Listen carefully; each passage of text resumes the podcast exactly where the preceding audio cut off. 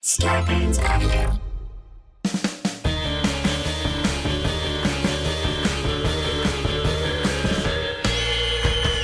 that at the foot of my bed? It's spooky and kooky. I'm pretty sure it's dead. It's coming this way. Wait a minute,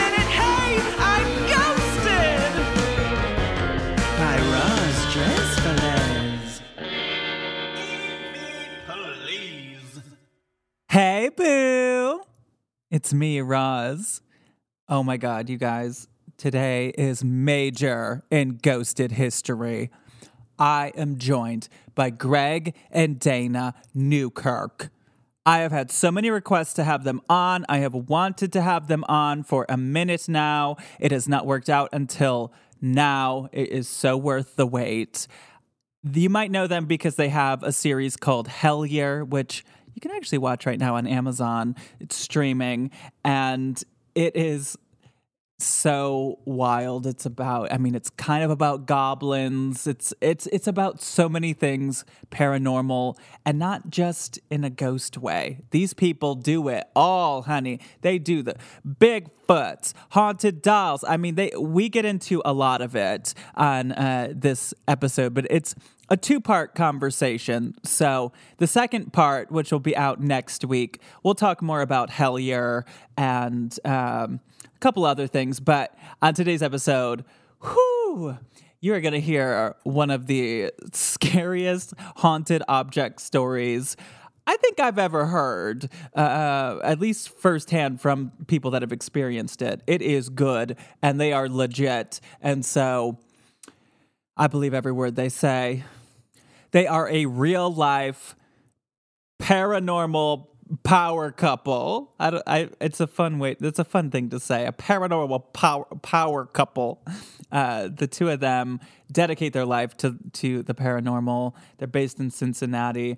They are constantly popping up on different TV shows. We talk about that too. Uh, so before we get into that conversation, first of all, COVID is completely out of my system as far as I know. I mean, I keep testing negative. So thank you, everyone that checked in on me. I'm fine. Don't worry. I am back to normal, back to talking about weird, freaky deaky stuff. Oh, something else I should tell you about with Greg and Dana Newkirk. They have a paranormal conference that is online and it is called PhenomenaCon. And I am going to be speaking at it. I've never done something like that. I've never I've never spoken at a paranormal conference. And we'll talk about it in the second part next week. So I just wanted to give you a heads up before then. I will be there doing a speech that you can watch from your home.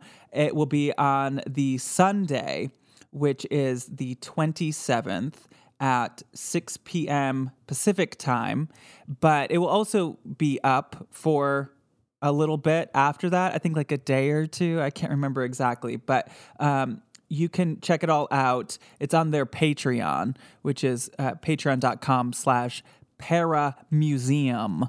And uh, I'm going to be talking about finding the humor in the paranormal and finding the fun in it which of course is so important to me. I'll probably also be doing just lots of goofy paranormal comedy, probably things that you've heard. Uh, probably things you haven't heard as well. Um, kind of similar to like my last live show in, in LA. I did a lot of different kind of stand up comedy about the paranormal. I'm sure some of that will be in there too. I'm not sure. I don't know. I know it'll be fun and funny and paranormal related. So I would love to see you there and to support them. And they do such a cool thing. I mean, there's also like Amy Bruni, Adam Berry, like lots and lots of different paranormal uh, enthusiasts and professionals will be speaking as well. So check that out. In today's conversation, we start off by talking about curses. And it's been a minute since I've looked into curses. I think early on in the pandemic, it's it, it no longer is out there, but I mean maybe if you were listening at the time, I was doing like daily little episodes on the on this main feed of the podcast and and I think I did an entire week about curses and I was looking into different famous curses like the James Dean car was one of them um, I mean of course with curses and anything paranormal people can say oh you know it's not real it's just it's just coincidence or whatever everybody has their theories, but there are certain people, places, and things that have bad luck, it seems. I mean, bad things happen around certain things. And in today's episode, it's briefly mentioned the Hope Diamond. And I wanted to look into the Hope Diamond. I, have heard about it a few times, I've seen it on TV shows. Actually, not to name drop, but one time very casually, I was at an event a number of years ago and I met Leslie Jordan, who I love. And I don't even know how it came up. I think maybe pro- it's probably because, you know, I usually when I leave the house have giant diamonds on. Know, maybe that's what it was, but he started telling me about the Hope Diamond. I don't know. It just it just came up in conversation and I was like, I don't know about this. And so I was just doing some research and let's look into the Hope Diamond real quick, shall we? It is a beautiful blue diamond that weighs over 45 carats. It is about the size of a walnut and it is estimated to be worth a quarter of a billion dollars. Now I'm looking on this MSN.com uh, article from December called The Curse of the Hope Diamond. And it says here that the diamond was made approximately 1 billion years ago. It was originally mined from the Kollur mine in Telangana, India. Telangana. I think I said it right. So the story is that a Hindu priest stole it from a temple in India because he thought it was just so beautiful it it should be somewhere else. This is this is allegedly the story that I read on the internet. Now it seems it's unclear how, but it ended up in the hands of Jean Baptiste Tavernier, who lived from 1605 to 1689. Apparently, he came down with a fever soon after he got the possession of the diamond, and he decided to sell the diamonds to King Louis the Fourteenth. Apparently, all of his kids, King Louis the Fourteenth, died except for one, and uh, he died of gangrene, and it was a very painful death. So then it was passed on to Louis the Beloved, but it says nothing really happened to him. Okay. Maybe it skips a generation or something. Louis the 16th. So he gave it to Marie Antoinette to wear, and then, you know, that didn't end up well. They were both executed. And it says that the Hope Diamond was stolen from the Royal Storage House. Now, somehow it ends up in the possession of George the Fourth, in England, and he had a bunch of debt. And he ended up dying a sad death of internal bleeding. So then a man named Thomas Hope, who was a wealthy banker and gem collector, he bought the diamond in an auction, and he and his brother Henry both died shortly after they bought the diamond. So that was Thomas Hope. That's how it got the name the Hope Diamond, I guess. So that family had the diamond through most of the 19th century in 1902, it went up for auction and it was handed off to a lot of different people. There was a sultan, Sultan Abdul Hamid II of the Ottoman Empire. While he had it, the entire empire crumbled beneath him. He ended up being the last sultan of the Ottoman Empire and died in captivity. Then Mr. Cartier himself got his hands on it he reset it and sent it to a fashionable and rich American family named the McLeans. Evelyn Walsh McLean. She wore it every single day. She even let her dog wear it. Can you imagine? Apparently, once she had it, her mother in law passed away. And then her nine year old son died in a car accident. Oh my God. Her husband left her for another woman and then was admitted to a mental hospital and died in the hospital. Wow. Okay. This woman had it bad. She lost her daughter at the age of 25, and their family owned the Washington Post, which went bankrupt. So then she dies. They auction off the uh, the diamond to help pay for their debts for the Washington Post, and Harry Winston buys the diamond, where he would put it on display at exhibitions so that it wouldn't do any real damage. So then he donated it in 1958 to the Smithsonian. So it says overall 14 people have died while in possession of the stone. So I don't know. Could that be a cursed object? It's possible.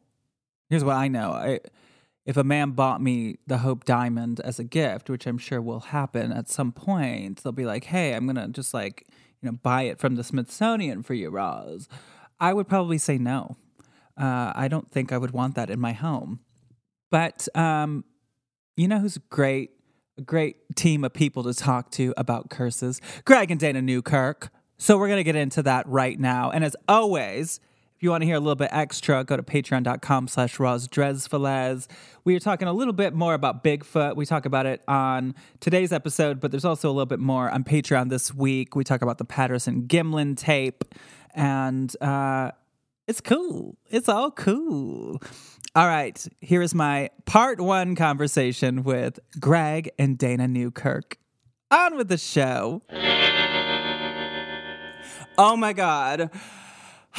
You guys, I have on today two giants in the paranormal field that have been requested on this show since honestly like the beginning of this podcast and we have got it happening today and I am so excited to welcome to the show Greg and Dana Newkirk. Hello. Hello. Hey, we are psyched to be here. you guys, you don't even understand. People I think like when Hellier came out, especially, so many people are like, "You gotta watch this." So, of course, I watched it, and I'm like, I, I've just gotten really. Um, Real, I've really fallen in love with you guys. Oh my God. Watching all of your stuff, I just like I. There's so much to talk about. There's just like too much to talk about. So I'm just kind of like, you know what? We're just gonna let the conversation go where it goes because it, I couldn't. I couldn't possibly try to stuff everything that you guys do into like one conversation. Well, listen, we'll just we'll just have to come back for round two at some point. Oh my God, we got to call back, guys. They're gonna come back. Um, so how are you? What's going on? Holy cow.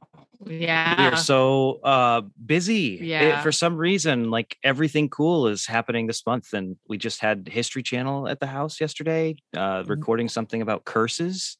So that was kind of fun and, and stressful and tiring. and uh yeah, you know, we've we've got Phenomenacon coming up. We're Mhm. working on movies and new documentaries and yeah, we um basically had two years of doing nothing and now everything's hitting at once. at once. Exactly. you know, I have so much respect for what you guys do because i- in the paranormal world, like, you know, there's no blueprint for how you know what what your career will look like or whatever. But it just seems like you guys, you you also must be hustlers, you know, like always on the go, like always trying to think of something new or whatever. Because you guys stay busy. I think it's a weird thing. I think I don't know if we're capable of relaxing. like, I don't know if we're capable of doing that. We're just kind of like I. It, it's partially also because we get to do what we love doing, so it's it, it's just coming out all the time in different creative projects. So yeah, it, it definitely we we aren't great at relaxing, and we're kind of workaholics, but we're we kind of also love being workaholics Yeah, I'm not, not we're complaining about being busy. yeah Yeah, it's great. So what were you talking? I mean, I'm sure you probably can't. We shouldn't say what you're doing on the History Channel. We want to watch it when it comes Oh, out. Oh fuck but it. Fuck it. Who cares? yeah. okay, tell us. it's already done. They can't take it back now. we were um we were shooting an episode of William Shatner's Unexplained. And uh they I wanted love that show. well, we're gonna be on it as long as uh as long as it turned out okay. yeah. But um, they Unexplained with no e. No E. Yes. Yeah. exactly. Uh, easier to, the easier E to trademark. That's what's unexplained. well, it's easier to trademark if there's no e. That's true. You can you can own that own that Oh. made up word. You know, That's true.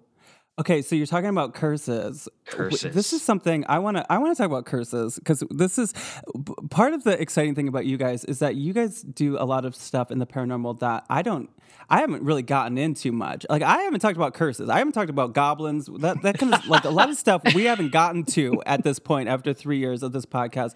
Um but okay, so curses. What's going on with that? You guys believe in curses? What what?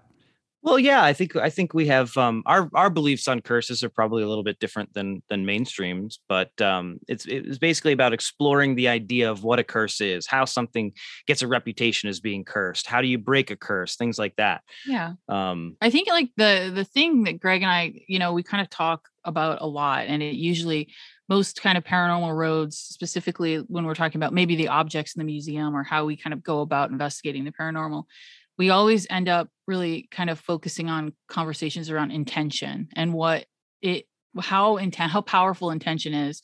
And uh so kind of subverting this idea of like curses and looking at it from the perspective of intention so when you know when you're when you think something bad about someone and and you're kind of sending that energy to them or you you know you go as far as maybe making something that you can focus that negativity on that was sort of the focus of, of uh, where we were sort of leaning when we were talking about intention or, or you send curses. bad vibes to yourself, or to you know? yourself I think, I think we curse Mm. ourselves more than anything else, and those are the hardest ones to break. yeah Is there a general way to break a curse if somebody has put a curse on you? Or is it just different from curse to curse? Well, I think it depends. Um, you know, Dana's answer might be a little different, but I think it depends on how much power you've already given that curse and how much how much power other people have.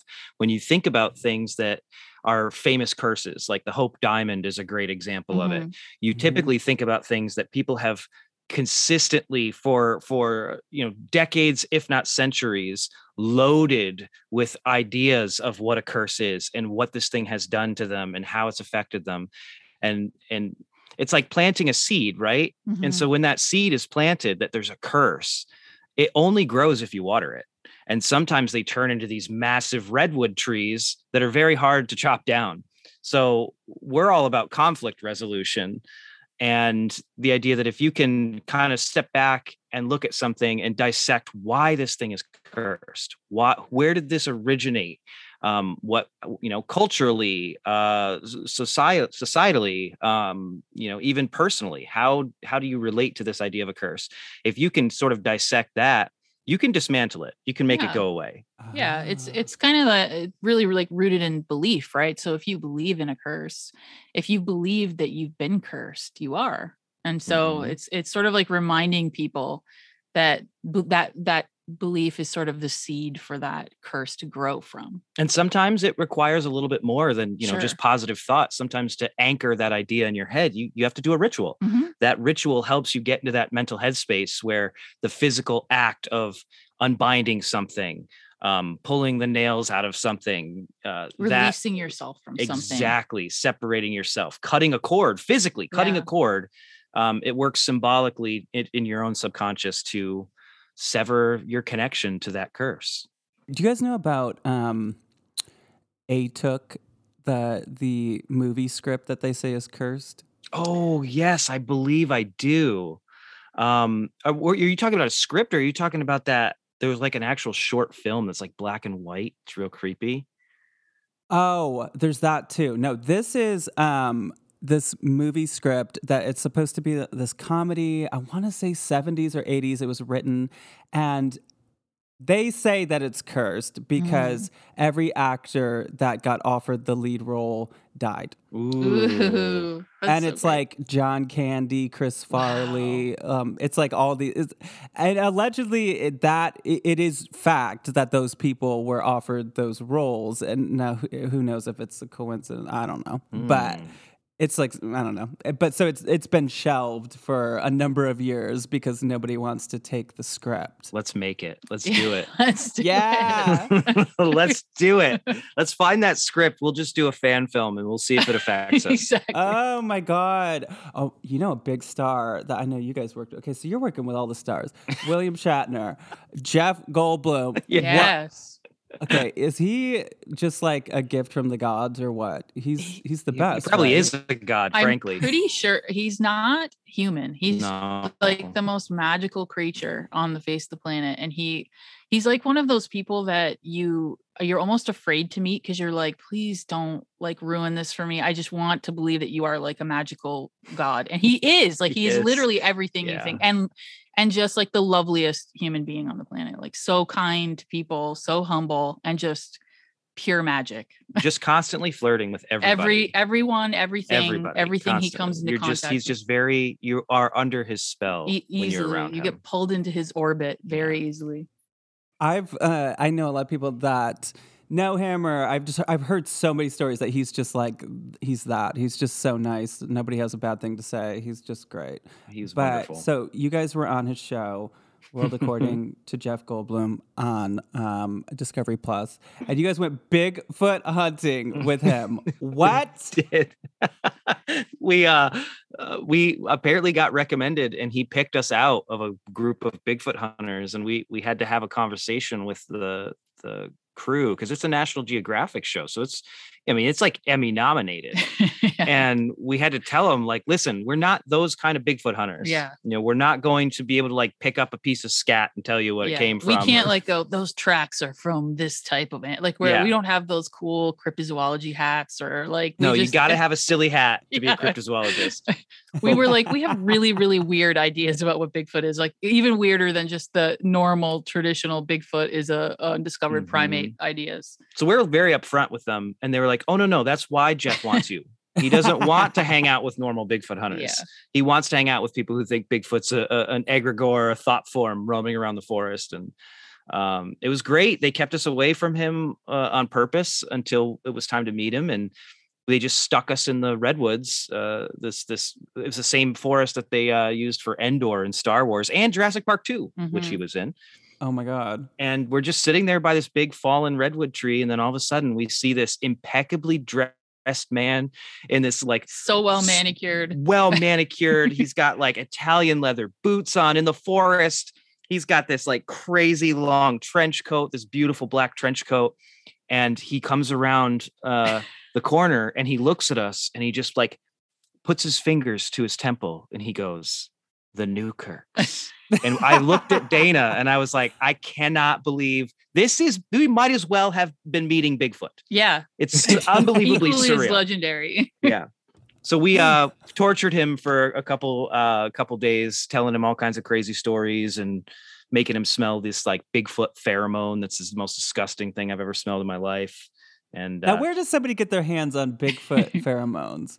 There's a uh like a uh, an actual lab like a scientific lab out of minnesota who they created their own pheromone chip that looks very much like the same kind that hunters would use for deer hunting and it's um this little orange chip that has combined like great ape pheromones and human pheromones uh because they believe that it will attract uh bigfoot it's the closest they can get and my god It's does it smell Oh like God.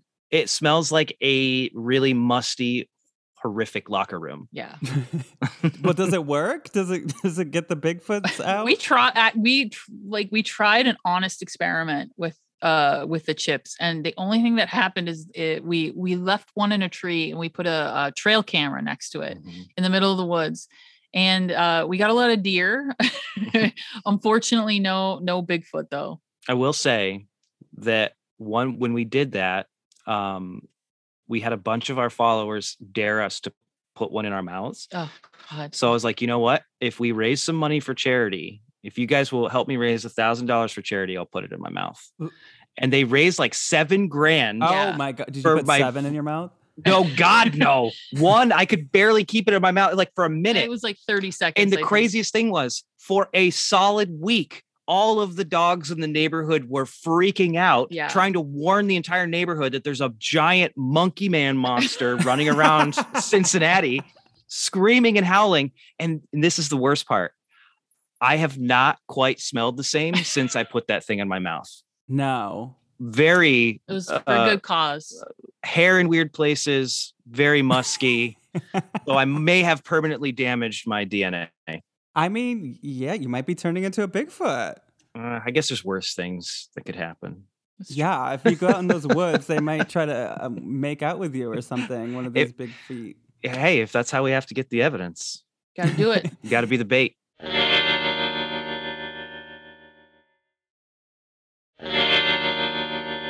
Well, I like the idea of um, there being some kind of magic behind it and it being the manifestation of someone's, um, you know, magic practices. uh, Oh, yeah. which Yeah. I've heard you guys talk a little bit about. I mean, is that is that your leading theory at this point, or what do you think? Well, listen, the, the you know cryptozoologists hate it. Like real serious ones hate it. When like we took the Finding Bigfoot team out uh, for like two weeks in Mount Shasta.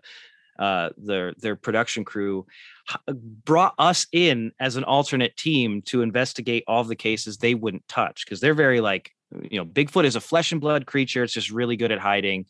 And to us, Really good, like fifty Oh, years of for hiding. sure. For us, though, it's it seems like a ghost. You see the same exact things with a ghost. So there's no, you know, there's no physical bodies ever. There's no, there's no conclusive hair. They find hair all the time, but it always comes back from the lab. Like, no, this isn't. This is human hair. Um, there's no conclusive hair. Uh, you know, and yet it leaves footprints and yet tons of people see it so many people see it that it would have to be one of the most well organized hoaxes in the world so there's Mhm. something going on there and to me it seems like a ghost I, remember having a conversation with bobo i'm pretty sure it's in the episode where he's like you know they're they're attacking deer they're leaving footprints he's like ghosts don't do that and i'm like no no you you say that because you you didn't grow up in the paranormal community Mhm. one of the oldest tricks in the book is to put baby powder down on the ground and then have the footprints show up. You know, Mhm. there's all stories about like little kids' handprints on windows, things like that. We just don't think twice about them because they look like ours. But if it's the ghost of something that maybe used to exist or something that has been willed into existence by hundreds of thousands of people meditating on the Patterson Gimlin footage or or whatever their idea of an ideal Bigfoot looks like, well, sure, that explains all of the issues that we have with capturing any evidence of it um, or finding a physical body. So, I think that really interesting thing, and and you know, it it's obviously kind of where our interests lie is when you look at a lot of a majority of kind of Bigfoot cases or Bigfoot investigations, you're you're really seeing in most cases the the ones that are aren't paranormal, but there's so many of them. There are so many cases of Bigfoot sightings where you have uh you know green flashes of light that follow the experience or feelings of hallucination or being hypnotized or seeing something there that's not there or missing time. And they're so obviously connected to a lot of paranormal experiences like ghosts. You know one of the things that we experienced that sticks out in my mind when we were filming that finding bigfoot episode is we are we we got to a location that we were going to be looking and investigating. And right as we w- went out into the field like a ton of people's uh, tech went down so all their batteries were getting drained they're like and they were uh, they were sort of confused but it seemed like it was something that was pretty common for the for the crew. And um you know they they were just sort of like oh it happens you know occasionally happens but greg and i having a background you know in the ghost space a little bit more we know that happens a lot when when paranormal investigators go into places and their batteries get drained and and it's very likely you know a, a strange occurrence versus like just kind of coming into like a bunch of bad batteries or something like that. So the one thing that we really kind of discovered uh, because of that experience was that that crossover that exists sort of in all of these spaces whether you're it's ufology or ghost hunting or cryptozoology there's so much crossover that gets overlooked because you know the the cryptozoology community tend to be those flesh and blood uh, minded people where they're looking for undiscovered discovered primates or animals but yet they're having very very strange paranormal experiences and those cases tend to get kind of tossed out because it's not really of interest to them. More more of these people should be dipping their toes into things that they maybe aren't terribly interested in. Like Bigfoot hunters should be talking to ghost hunters, and ghost hunters should be talking to ufologists. And if if they all kind of dip their toes and were a little more diversified, they would see that there is a massive amount of crossover, and they're all missing information that can help them all put together their individual puzzles. It's also way more fun. yeah Yeah. exactly Of course. God. Well, we covered Bigfoot. Next topic. um, can we talk about the museum and, and the haunted objects and stuff? of course Absolutely. Dana and I Okay, t- tell everybody about your your museum. Dana and I run uh, the world's only mobile museum of the unexplained, and it contains everything from artifacts from some of the most famous hauntings in history. Um, we have alleged crashed UFO parts from famous UFO crashes. We've got uh, items relating to the history of psychic testing. Um, we even have movie props. Uh, you know, like we have uh, Fox Mulder's flashlight and Dana Scully's gun, things relating to the pop culture of the paranormal. And um, we do have a few pretty wild haunted artifacts in there that we've experienced some really strange activity with. And we take these things across the country, uh, all over. And um, people have lots of really weird experiences in the museum. Ooh, so where's all this stuff right now? Right next to us Yeah, Stop. we're sitting in our kind of I'll, I'll have to send you a picture we're sitting in our new studio and um, we set it up for the the history channel shoot the other day kind of busted out all the greatest hits and yeah so they're all staring at us as we talk Oh my god. So how do you how do you just live with that?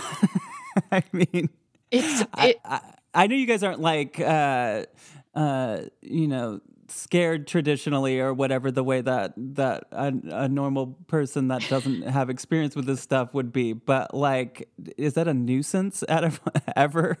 It's it has absolutely been at certain points. I think at this this point having so many different weird things and, and you know a lot of them being relatively active objects we've kind of learned how to sort of i think we think about it in terms of like their roommates to a degree like we're Uh-huh. we just sort of we have we respect one another's space and and Yeah, sometimes and, you get one that's kind of loud Yeah. he doesn't pay the rent on time and you know you have to the conflict resolution that right yeah it's the the interesting thing i think about what we do is when people so a majority of the objects in the museum are donated um people send things to our po box they they see us at events and bring us things and um you know one of the things that we do is we always ask people to if they're going to donate something to the museum give us a handwritten note something that kind of details their experience with the object any history anything that they can give us because we sort of think about it as uh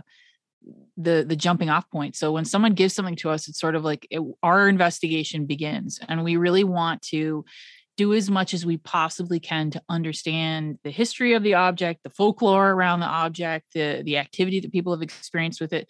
Because one of the things that we've learned throughout the years being kind of caretakers for these these weird things is that more often than not when you get something that is kind of frightening and people have had frightening experiences around it it's likely that there's something going on there and so we are kind of always thinking about it from the ethics of uh, if there's an intelligence attached to an object or an aspect of an intelligence that's attached to an object it's kind of our responsibility to a degree to help it if there if if there's something there that requires assistance or help then then that's kind of what we want to do Mhm. and so uh, i think just having that mindset uh, going into dealing with some of the scarier things actually does create a bit of a, a nice like boundary where Mm. we're you know we we recognize that uh, what we're doing is kind of weird and different but um hopefully again there's that conflict resolution hopefully we can figure out why and if there's something that we can do to help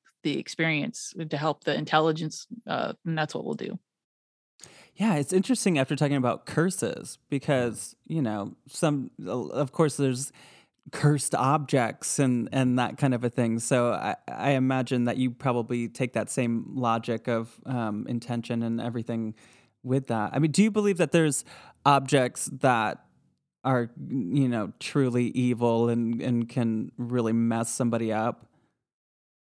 I think that you know if, we ascribe intelligence to items or places or or spirits or ghosts, whatever, um, if we ascribe intelligence to them, we have to give them the benefit of the doubt. We have to say, you know, every human has the capacity to be ultimate good or ultimate evil. They make that choice. And a lot of the times that choice is defined by the experiences that they've gone through, um, their surroundings, and, and, you know, their own just their own thought processes.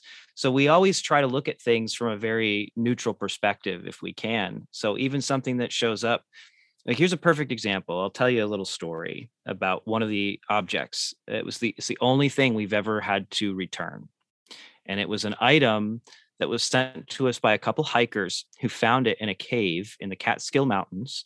They were way off the beaten path and they they find this uh, little outcropping and in it is uh is this effigy that looks like a carving of a woman fairly old and there are uh, nails driven into the eyes and a noose around the neck and looking at it like if you know any like even have the most fleeting pop culture reference for what a, a curse looks like you look at that and go that's not nice Yeah. and yeah. Oh, cute doll. Aw. exactly um one of the guys decided to take it home and almost immediately what you imagine happens uh, in that situation begins to occur Oh, wet God. wet footprints begin to manifest um, they begin to smell this uh, terrible stench of of uh, standing water like pond water Their animals were acting really strange. Just kind of a, a slew of bizarre things start ha- happening in and around their house. and the last straw was when they came home the statue's not where they left it and they see what looks like a an old crone a naked woman standing in the corner of their house scraggly hair dripping wet and their dog is freaking out. And at that point they said we can't have this thing anymore. They ended up um, contacting So us. naturally, you guys are like, oh, we'll take it. well no i mean again we're i'm very much about uh, there's this weird thing in the paranormal realm where there's there's people who want to tell you like i'm the only one who can solve your problem my my god can solve your problem. My belief system can Mhm. solve your problem. My expertise can solve your problem yada yada. Like you got to call us in. We don't have that approach uh, very much about self-empowerment. I want to give other people the tools to solve their own problems because it's way more effective that way. And I did the same thing. I said, listen, uh, just take it back to where you found it, put it back in the cave, apologize. I know it's going to feel weird. Just apologize out loud, back out of the cave, and just mean it. And that very likely will fix the issue. They were too scared. They didn't want to meet whoever put it there. Uh, they were afraid they couldn't find the cave again. They didn't want to be in the woods carrying this thing around. Um, and so they said, listen, can we just send it to you? Can you deal with it? Which we're fine. So I'm fine with that. We're, we're happy to do it. But 99% of the stuff people send us, I'm, I can willingly admit, we never experience anything with. I believe that other people are experiencing phenomena around it because I think that the paranormal is a very personal and subjective thing. Uh, but this this item was a little different. It shows up, and we do what we always do. We take photos of it all the way around, and we just go about our day. We we log it, we put it in the collection, and then that's that. Later that night, I am watching TV. We're we're in the uh, living room, and I hear a crash in the office. And Dana and I were like, "Ah, it's probably the cats. You know, they're they're fighting." So I was like, "I'll go break it up." So I get up to go to the office, which is on the other side of the the, the old apartment, and I notice that the office door is closed. I was like, "Well, that's kind of weird." So I look around the corner and I look in the bedroom. I don't see the cats. Turns out they're hiding under our bed. They're absolutely terrified. Oh, Anyone who has animals know they're usually an early warning sign that something strange is going on. Uh, so I walk back over to the office. And I open the door. I don't see anything amiss. until I feel something underneath my feet. I've almost stepped on Jesus, who has been ripped off of a crucifix hanging on the wall. I look up at the crucifix, which only hung there by a single nail. So something had to have literally snapped it off. Two of the nails were missing. There was one still there, and it just had a single arm swinging on it. I look down, and the crone is right underneath of it. At that point, we both said, okay, this is uh, something to pay attention to. We put a trail cam up. we wait a couple days. Um, I think it took a couple weeks before it finally went off. And one night it goes off. There's three images on it. Uh, when we look at them the next day, there's lots of light anomalies in there, but nothing that would ever convince a skeptic. And Dana goes, Well, that light looks like it's moving around. What if you like, you know, flip through them real fast? Let's stitch them together and, and you know, see if we can get an idea of where that light comes from and where it goes. What we ended up noticing is the statue itself moves on its own very slightly. It just moves, uh, takes just a little bit of a turn. After that, we start smelling the pond water. One day, Dana calls me into the living room and she says, Were you just standing on the couch? There were, it was so weird there. And, and again, like there, you know, we photographed everything, documented everything. There were two perfectly wet human footprints standing on the back of the couch. So as if someone got up onto the the part of the couch that you lean against and stood there just Like facing a hovering wall. over your shoulders. Yeah, like by your Oh shoulder where your shoulders. God. were. Just With wet perfect. feet? Yeah. Just wet a, per, a set of perfectly wet feet. it was an IKEA couch. Don't worry about it. Okay, okay. it uh but like it you know the uh, the first thing that i thought of like in my my logical brain is trying to function when all this weird thing stuff is happening and the only thing that i could think of was like it was you know just above it or sort of above it was a ceiling fan and i thought like did greg get out of the shower and change a light bulb or like As you do. like I couldn't. but like the, you can see the heel, you can see toes, and like just in the weirdest spot imaginable, just sitting there, standing there on top of the back of the couch. I feel like at that point, that's when you have to get that like old uh, granny like plastic cover for a couch, just to ensure that that doesn't ever happen again. Maybe next time they'll slip. But okay, okay, okay. I'm on the edge of my seat. Okay, okay. After that, uh, we were in bed one night. Well, well, I'll let you tell this part because you're the one who experienced it. it uh so i'm not a light sleeper i'm i'm pretty I, uh, once i'm asleep i'm asleep and and this was shortly afterwards waking up in the middle of the night to see what looked like and the best way i can describe it is like it's so it, was like seeing a living nightmare like i saw what looked like a tall shadow probably mm, six feet tall if not a little bit more than that standing in the right in the doorway of uh my closet just standing there and move and kind of moving a little bit like enough that like again your logical brain kicks in in moments like that where i'm i uh, my i want to explain it away. So i was like is that am i like did i hang up a jacket there and i'm just seeing the shape of it?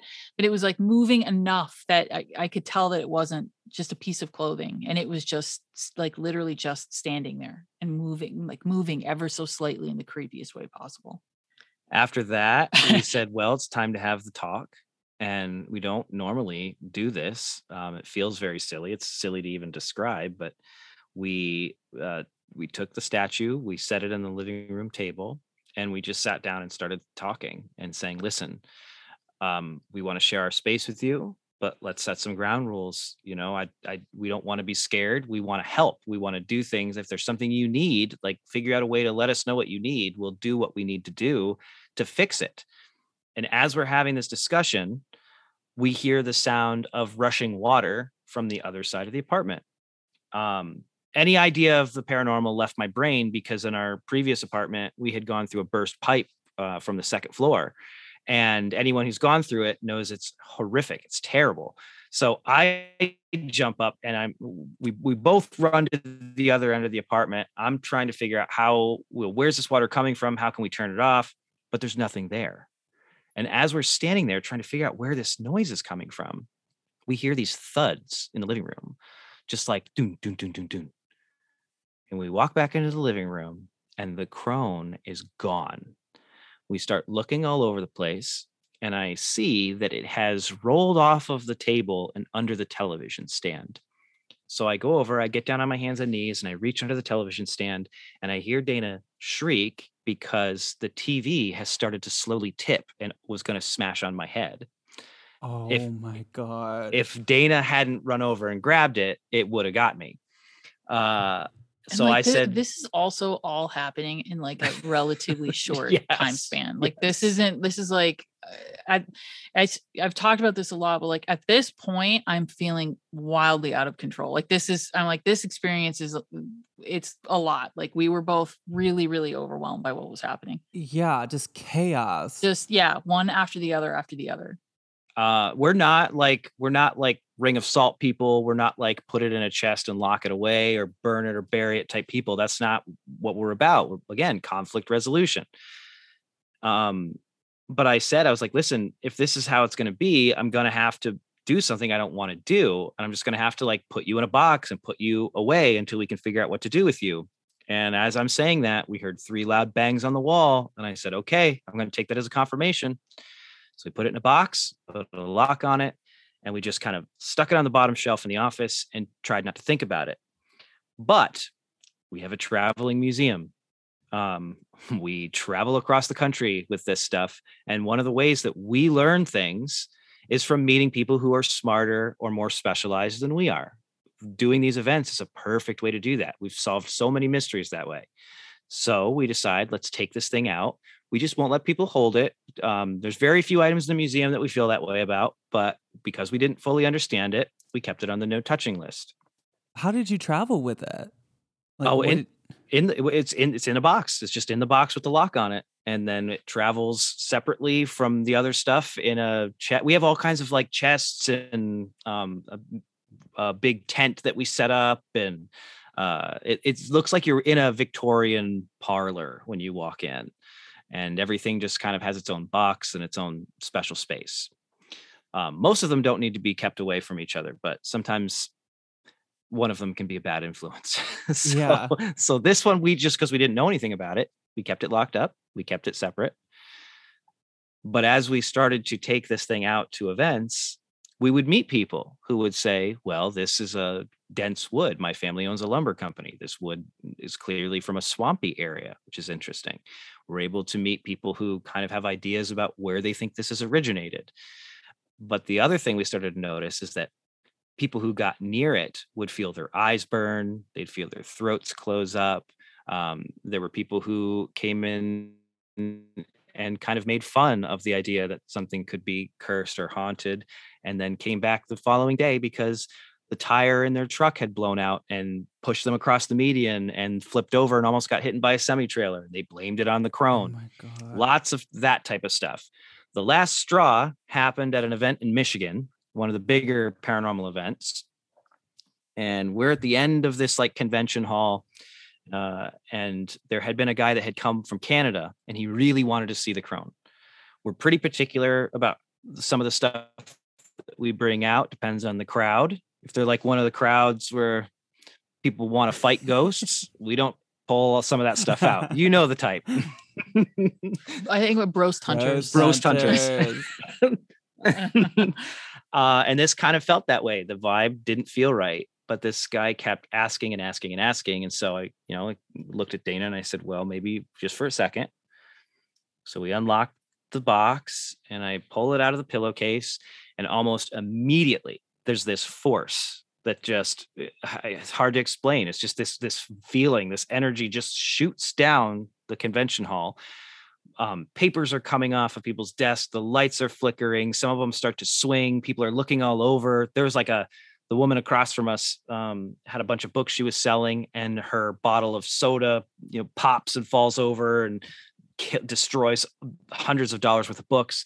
People are like freaking out genuinely freaking out and then we see at the end of the hall there's a guy whose head has flung back in the air and he's bleeding out of his mouth and he has this horrible seizure and has to be taken out by uh, paramedics. what? as this happens, this is also happening in front of like a, a convention hall. Yeah, hundreds of people. Like, oh is- my god. the the guy who begged us to see it starts to cry and says, "I'm so sorry. I'm so sorry. Put it back. Put it back. Put it back." And then that's when Dana and I said, "This thing has to go back to where it came Yeah. from. We cannot travel with this thing anymore." Mhm. And and you know, it's also at that point likely that it's not even an object that's safe for us to have in our collection, but also like there's something big going on here. So that's it, we need to definitely bring this back to its place of origin. So, long story short, we make a plan to return it to the mountain. We know the relative area it was from.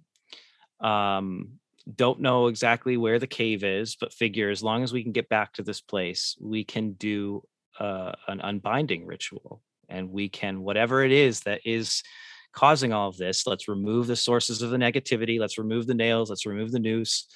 Dana can bless it and we can take it back to where it came from. And Dana has sort of a, an online coven of sorts and teaches a lot of classes about witchcraft and and uh, sympathetic magic and all that stuff. So she recruits like a hundred or so witches from around the world to help us uh, with this coordinated ritual. We end up hiking miles up into the mountains off the beaten path to this particular location. And then uh, once the sun goes down, Dana casts a circle, and almost immediately something keeps trying to get in. And it sounds like it's wearing like big boots and it's just stomping around this circle that we can't leave until the ritual is complete. So one of the the idea of the circle is if you want to think about it kind of energetically, it's it's the idea that we're creating a boundary, sort of a, a gateway, a boundary point. And as we're doing our ritual, we're we're working with an intention, and that intention is like as Greg mentioned, an unbinding.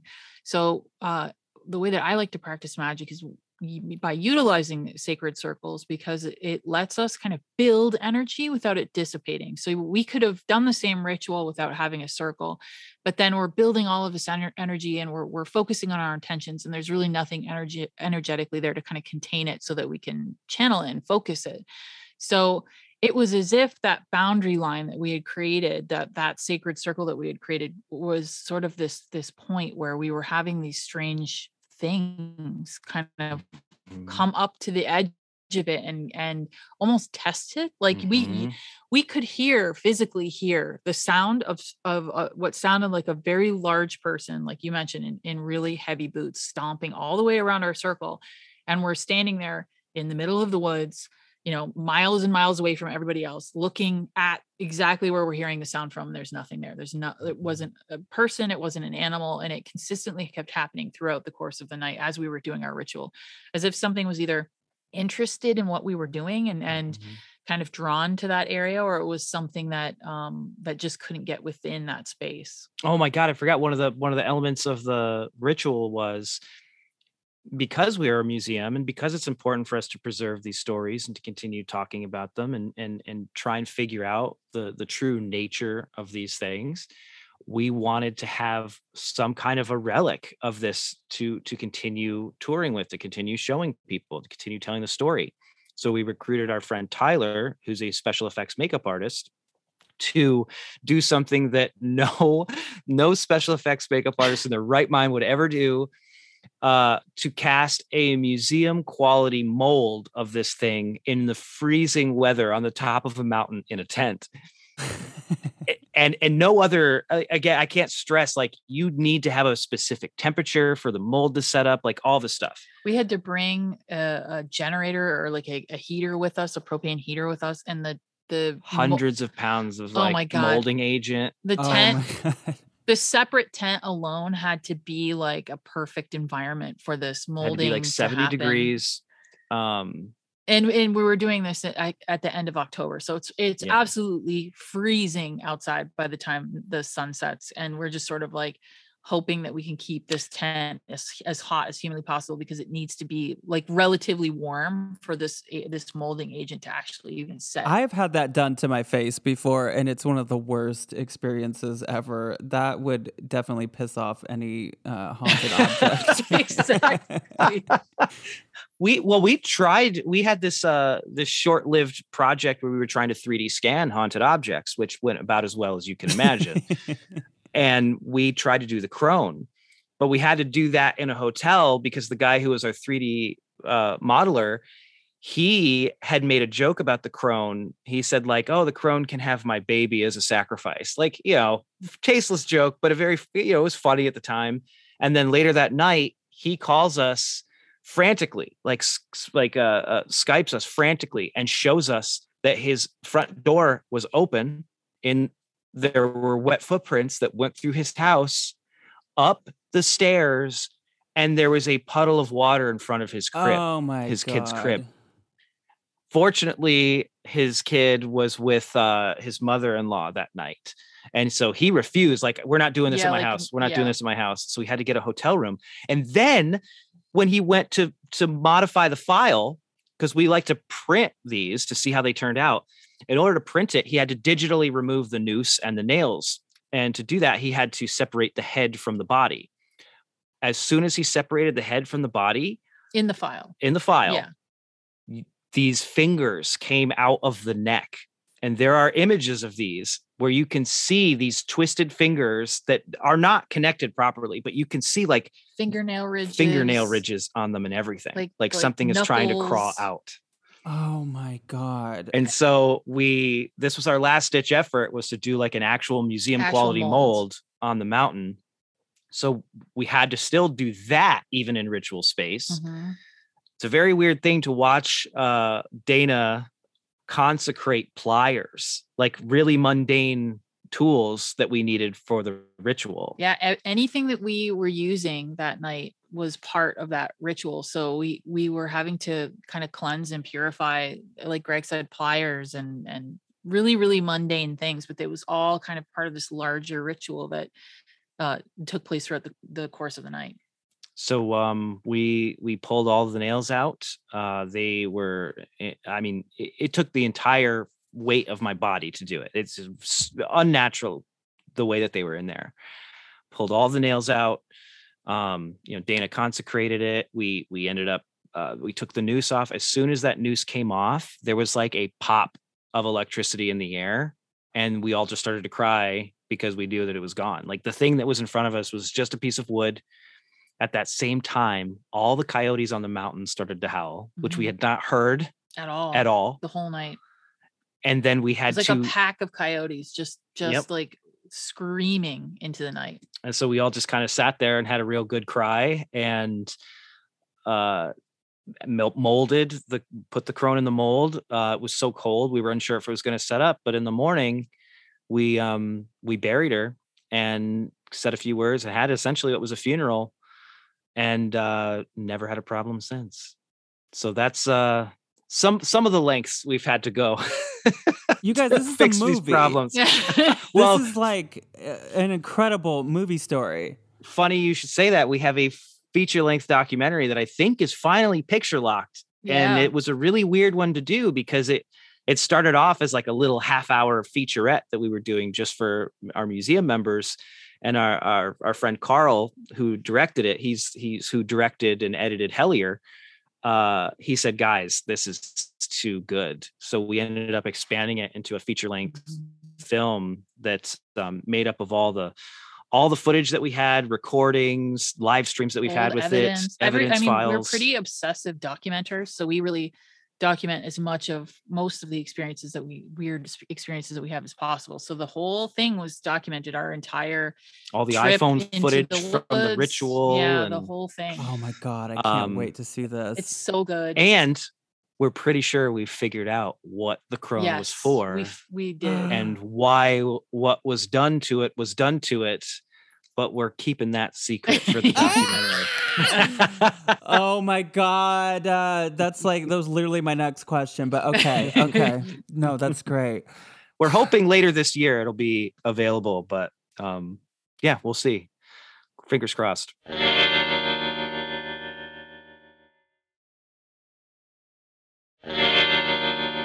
Going back to the beginning of the story, eh, there's you know everybody has their theories and whatever but people uh, people will say that oh if if you have a a cursed object or a haunted object you can't give it to someone. It's attached to you whatever the thing is. So i mean w- did you talk to the guy that found it after? Had it all stopped for him?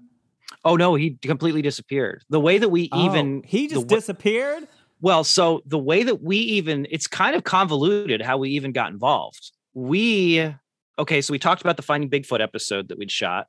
We spent 2 weeks with the crew driving around the mountains of California telling them all kinds of crazy stories about the haunted objects and you know cases we've investigated and hang out with alien abductees, like all that kind of stuff.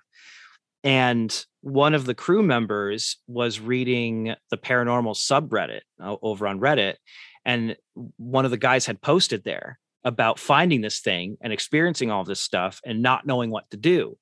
So this guy, uh, who was a production assistant, literally on another shoot, just sitting there killing time in a van, you know, production, hurry up and wait. He's just killing time. Sees this, remembers all the stories we were telling him, and says, "Hey, you should get in touch with Greg and Dana Newkirk. They deal with things like this, and they might be able to help you." So that is how we ended up talking to this guy was literally through Reddit on a Reddit throwaway account. And then after he sends it, wanted nothing to do with it. And uh, I periodically have checked and I've tried to reach out, especially as we were working on the documentary, but there's there's never any response. So I don't know. I mean, the thing is, like, this is the craziest thing about stories like this is this could very well have been a hoax. It could be an art project. Uh, it could be an actual haunted, like cursed object. That doesn't matter when you start to think about the idea of like egregores and Mhm. thought forms and the idea of intention, because it's that's how a curse Right. starts. Enough people believe in it. And then that's big part of the reason why we felt like we had to go to the mountain, why we had to sever our own connection to this, because once we started experiencing stuff, we're telling other people stories about this. They start to experience stuff. So we have a hand in Yeah. propagating this this story, this curse. And uh by us going up, whether you're a skeptic or a believer, um, and that even, you know, that's even for us. I try to be very agnostic. I try to live in one world and, and another at the same time. But the physical act of going up the mountain, pulling those nails out, pulling that noose off, severing our own connection to it, and then f- like finalizing this this this tale, whatever this is, putting an end cap on it, also does that for other people and effectively breaks Right. that spell. And so it works on a psychological level, it works on a, a paranormal level, however you need to look at it. Um, it's putting an end to that story and thus putting an end to that activity. You got you guys really like break stigma or something around so much of this stuff because I mean most people myself included would be like nope I'm out of here like I would have I would never go out I wouldn't go out in the woods no matter what but the fact that you guys do do it and live to tell the tale I think it really does um, take away some of that power of of these things being so you know scary and I, I hope so. I think Mhm. we get I, I think for very obvious reasons, and I don't fault people for this. Uh, I think we get compared to people like Ed and Lorraine Mhm. Warren a lot, but we try to be the anti Ed and Lorraine Warren Mhm. because I, I don't I didn't like the way that they again, if you believe that these things have an intelligence to them, you really have a responsibility to treat them that way. Mhm. If somebody, if you've got a friend who's in a bad mood, you try and figure out what it is. You don't lock them in a box and put them in a ring of salt and then like every once in a while come rattle the cage so they do a trick. You know what I mean? That's the wrong way to deal with this stuff if you're an intelligent, compassionate human being. And so I hope that by us telling these stories, I hope by us sharing these experiences and sharing the way that we deal with them and sharing the way that we try to give other people self empowerment in their own scary situations with uh, paranormal phenomena, they maybe choose curiosity instead of choosing fear. Because the whole thing is like, if you can learn to not be afraid of the monster under your bed, if you can make friends with the monster under your bed, you can make friends with the guy down the street who has a different spiritual belief than you or Mm. or is it uh, you know has a different view on on gender or sexuality or whatever it, just be kind to everything give everything the benefit of the doubt and that makes the world a better place Oh, that's beautiful. Thank you, Greg and Dana Newkirk. Don't you worry, baby. We got more next week with part two. So make sure you're subscribed to the show. Also, you can hear a little bit extra of us talking about Bigfoot more on patreon.com slash rozdrezfiles. Hey, please rate the show five stars if you like it and tell your friends about it. Don't forget, go to PhenomenaCon.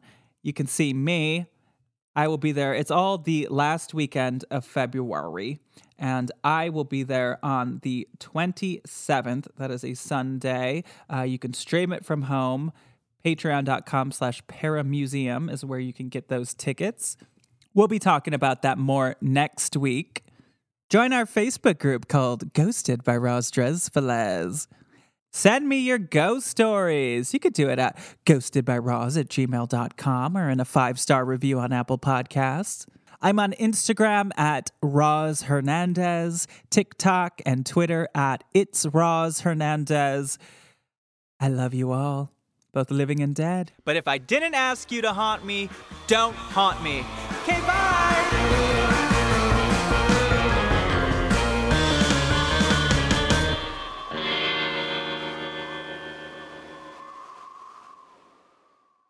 Starburns Audio. a podcast, a podcast network.